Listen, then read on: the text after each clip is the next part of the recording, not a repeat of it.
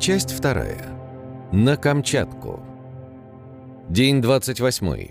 27 июля. На проходную к 16-17 причалам я приехал почти вовремя. На входе показал вчерашний пропуск на территорию. Девушка-охранник немного пожурила, но пустила. Снова долгий путь вдоль рельсов, вагонов, складских помещений, заборов, кранов и прочей портовой атрибутики. И вот, ура, я на борту капитана Кремса.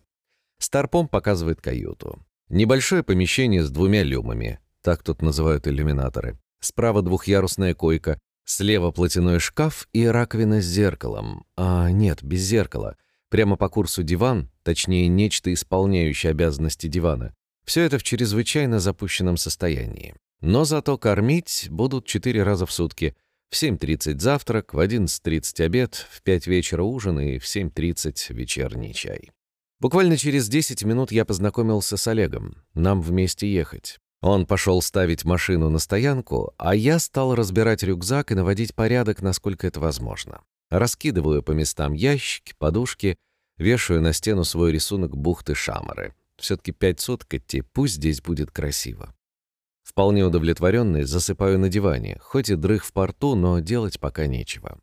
Через час вернулся Олег. Он едет только до Сахалина, а оттуда собирается на Курилы к другу. Они вместе заканчивали рыбоперерабатывающий институт. Правда, работать по специальности осталось всего 2-3 человека с курса.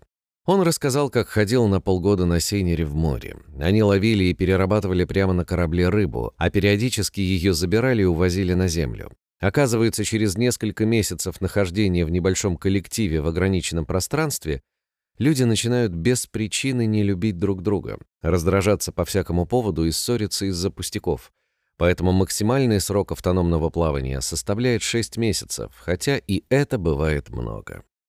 Швартовка судна, забирающего рыбу – праздник для рыбаков. Несмотря на то, что все контакты между командами строго отслеживаются, к вечеру на судне не найдешь трезвого матроса. В связи с этим несколько дней после прихода судна считаются выходными. Кстати, стоимость бутылки водки в таких обстоятельствах может достигать 40 долларов или 1000 рублей. Разговорились об обеде. Олег рассказал, что когда бывает шторм, скатерти в столовой специально смачивают, чтобы не ездили тарелки. Стулья привязывают к полу, а еду быстро запивают компотом, дабы вестибулярный аппарат не дал осечку. Еще не успел желудочный сок вступить в свои права, как нас пригласили к обеду.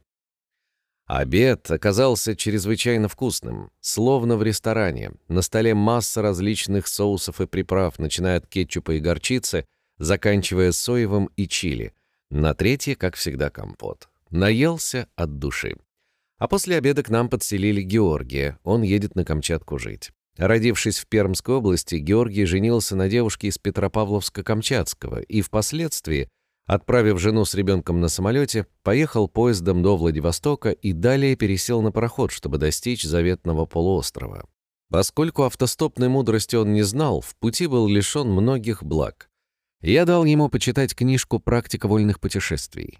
Книжку, в которой очень удачно собрана и систематизирована информация о способах путешествования по планете без денег. Пусть лучше поздно, чем никогда. Он, начав, настолько ушел в чтение, что читал до самого ужина. Мы же с Олегом мирно спали.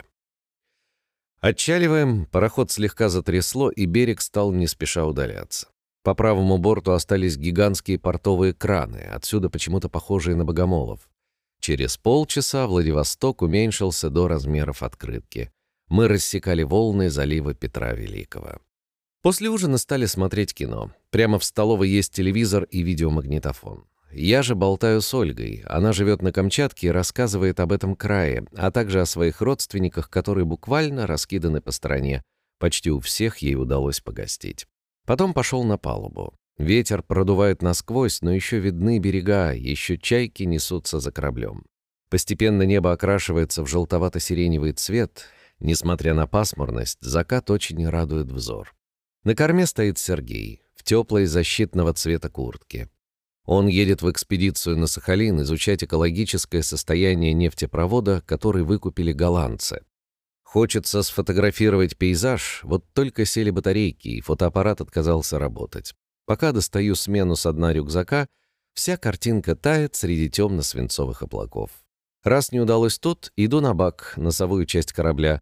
Вот где явно чувствуется наша скорость. Огромные по земным меркам валы несутся навстречу, разбиваясь о нос корабля. Все это бурлит и клокочет, создавая в беспорядочном движении невероятные по красоте картины. Дух захватывает, особенно когда видишь эти валы, проносящимися на расстоянии одного-двух метров от себя, или когда пытаешься представить себе, каково оказаться сейчас за бортом. А ведь вас с ним разделяет всего несколько метров. Примечание. Японское море – одно из самых глубоких морей Мирового океана. Максимальная глубина – 4224 метра. Средняя глубина – 1535 метров.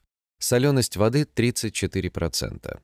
Здесь есть два основных течения – холодное Приморское и теплое Цусимское. Поэтому в Приморье холоднее, чем в Японии, несмотря на достаточно низкие широты. Кроме того, Японское море – одно из самых богатых морей России. Здесь обитает более 200 видов птиц, более 400 видов водорослей, около 6 тысяч видов животных, от простейших до млекопитающих, в том числе около тысячи видов рыб. Да, человек перед стихией абсолютно беззащитен. Его маленькая черепная коробочка пока не может подсказать, как с ней справиться. Зато размышлять о могуществе человека, его равности Создателю, может. Вдоволь насладившись и охладившись, отправился в каюту, где дописал заметки за сегодняшний день, и лег спать.